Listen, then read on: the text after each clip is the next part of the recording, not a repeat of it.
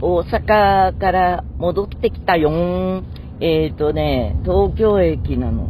普通は、新横浜なんだけど、ちょっと、疲れが出て、風邪気味なので、お医者さんのところに寄ってから早めに対処してね、戻ろうと思って、えー、お医者さんしたって、この番組だと おなじみの遠藤先生のところですよ。有名人でしょ？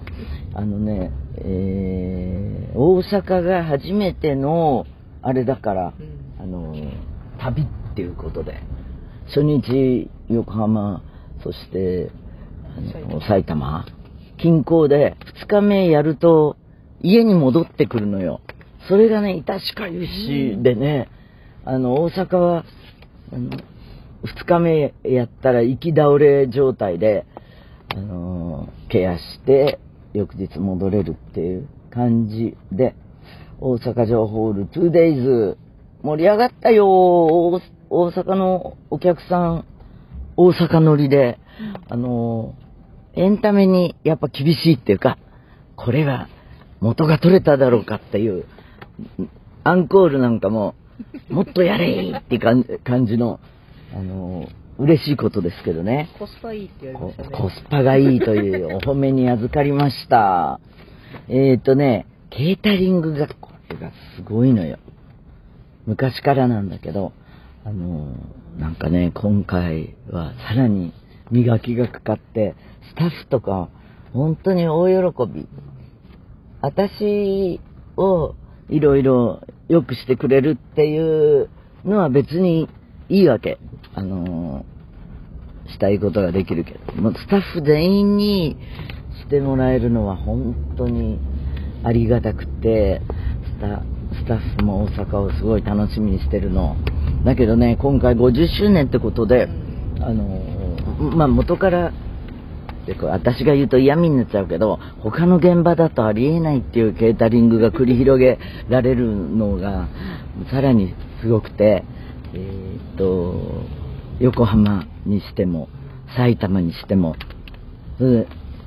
そういう話したっけ？埼玉なんて。あ横浜はいきなりステーキの話したいよね。埼玉はホットスタッフだったんだけどあのキャンティーが出店してたり、あと、なんだっけ、えっ、ー、と、銀座のお寿司屋さんが来て握ってくれたりとかだよ。もうケータリング合戦になってるんだから、他のイベンターさんがその街にどういうことをやっているか偵察に来たり、今回もね、あの、楽屋はね、イベンターさんたち大集合な。でもそれはそれでね、みんな、あの、ある種のホモソーシャルな世界 あの、楽しそう。うん。みんな後で連れ立って、あの、飲みに出たりね、北に行ったのかな南に行ったのかな、で、私はというと、まあ、やっぱり飲まないから、ツイッターにあげたんだっけ？1日目の、ま、あそう前乗りの日にね、また行っちゃいましたよ、パフェ。でも、固く言い聞かせて、3分の1ぐらいで止めておいたけどね。うんと、外出はしなかった。買い物もしなかった。本当にね、あの、なんで今回のツアーこんなに終わった後どっか行くっていう感じがないんだろうと思ったら、テイホーム以降、家での生活が早寝早起きになって、それをコンサートタイムにアジャストするのがすごい難しくてね、自分の中では、時差ボケみたいな、海外の時差ボケみたいなのが起こってる。時差ボケで、ちょっと胃がムカムカするときあるじゃない。出なくていいときに胃酸が出たり、それをちょっと、あの、克服しないとね、週末ごとにライブが8月ぐらいまでは入ってるんですけど、間4日ぐらい、メンテとかそういうことを、の、あの除くと、3日、で、丸々休みってわけでもないもんね。えー、そこで、また、家の時間になったかなと思うと、ライブのタイムテーブルに戻すからね、その、そのペースを体に入れないとね。ただ、あの、ステージ自体は絶対ですよ。そこが基準です。はい、では、メールをね。池さん。先日ユーミンのインスタのアクターさんの紹介を見て、ひっくり返りそうになりました。なんと元彼が、へー。って、娘の学生時代の話ですが。ほう。え、娘さんの元彼か。そうか。びっくりした。自分の、あの、元、元彼。いやー、びっくりです。私の方が緊張しそうです。まるまるくん頑張って。もちろんユーミンも。後期拓郎拓正べっくん亀社大秀人波千尋はい。ええルミだよ。ルミちゃん。ルミちゃん。ルミちゃん千尋ちゃん。であのー、いや出かけたっていうか2日目にじゃないな 1, 1, 1日目に旅のキックオフだし終わった後にね、えー、キャストだけで、あのー、食事に行ったわけ。でもすごいそれやって本当に良かったっていうか、あのー、みんなバンドのメンバーもすごい交流できて誰がどんな感じっていうのが分かってね。で私はねえー、っとねえー、誰があのサスケだっけ？この中で後期後期野口後期かな。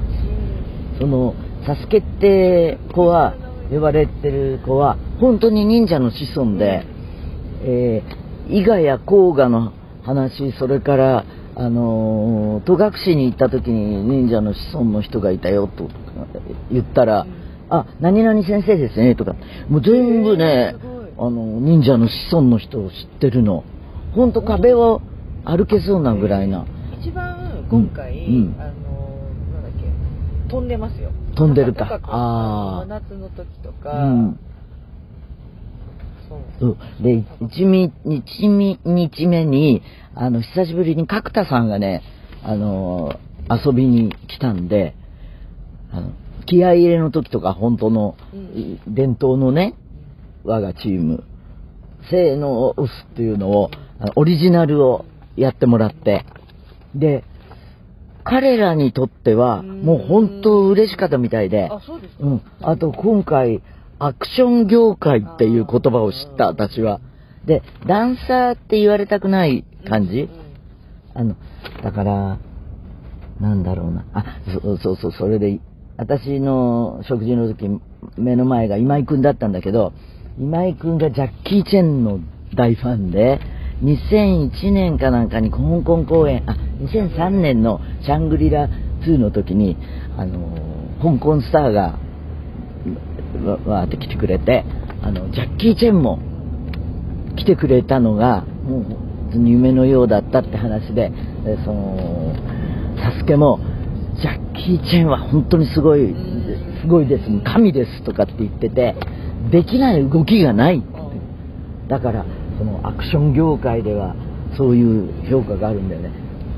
でソニー千葉とかどうなるのって言ったらいやジャッキーちゃんはレベルが違いますとかいう話でその、格闘技の話を久しぶりにして面白かったし、えー、とこのえー、っと秀人君も最初あれしたんだけどあの斜め前ぐらいに座ってたんだけど秀人君は日本人で一人だけ何？シルク・ド・ソレイユに参加しててコルテオ？コルテか？コルテオ？っていう出し物かな。それで世界中回ったって言ってた。だからロシア語がちょっと話せたりロシア人のアクターが多いですからね。アクターというかアーティストが多いからあの中で。そそしたら途中でタメちゃんに代わって秀人君は、なんか、えっ、ー、と、香織さんと話してみたいですとか言って、あの、そっちの方のグループに混ざっていった。そう。それでね、仲良くなるとね、楽しいですね。えー、次のメールはね、推しのバンドメンバーに関する推し版メールです。ラジオネーム頑固。前回の小田原さんのノースリーブからの二の腕話。ライブも見ていないのに勝手に想像しながら、うんうん、そうそうとうなずきうなずきながら聞いていました。ドラマー筋って言うんですか？繊細な体からは想像できない、たくましい筋肉を頭の中に描いて、うおーっとなりました。でも私の推し版は、小田原さんではありません。崎陽軒のシウマイ弁当と100万さんのクッションを家に飾っていると噂の今井正樹さんです。ユーミンがどんな部屋だと言った一言に爆笑。そんな今井さん、若い頃はトニー・レオンに似ているなって思ってましたが、若い頃の今井くんはね、タッキーに似てるってすごい言われた。あと、川崎麻世にも似てると言われた。いい具合に老けてきましたよね、だって。今井くんイケメンだよ。コーラスの時のなんてことないダンスをさらりとやられていて結構見入ってしまいます。今井さんはコーラス歴が長いですが、コーラスにも合う合わないがあるんですよね。ユーミン的に今井さんはどんな存在ですか？今井くんはね、今回ラップも流麗にやってるし、この現場で二十歳で入ったんだって。うん。それで今 50? え？うん。だから、す一番フル株だよね。武部さんの次に。努力家。うん、あの、ギターはね、すっかり弾けるようになっちゃった。今習いに行ってるんですかあ、本当に。サックスやった時もあるし、えっ、ー、と、アコーディオンとかもあったかな。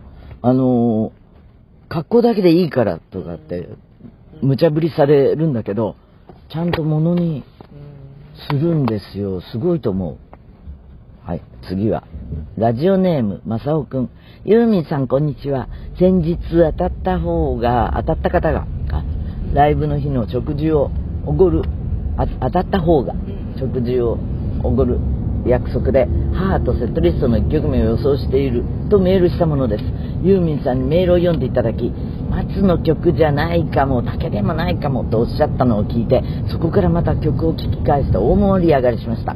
結局ユーミンさんの予想通りお互いの予想を外れたので 食事は割り勘になりまして日曜日の埼玉スーパーアリーナの公演に参加しました。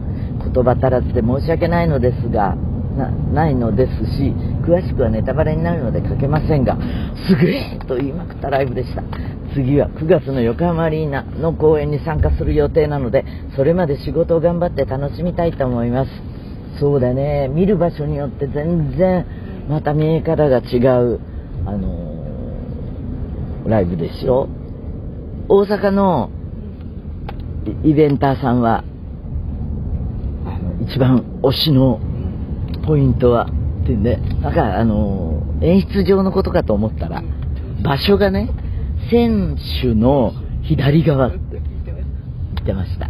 選手の左側のアリーナと言ってました。でもおおむねなんか3階とかから見て綺麗だという、はい。次は大阪府ラジオネーム獅子丸56歳男ユーミンこんにちは。ピアリーナ MM 初日参戦しました。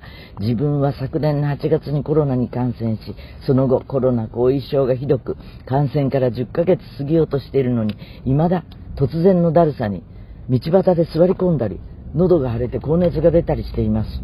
あそういうこともあるの？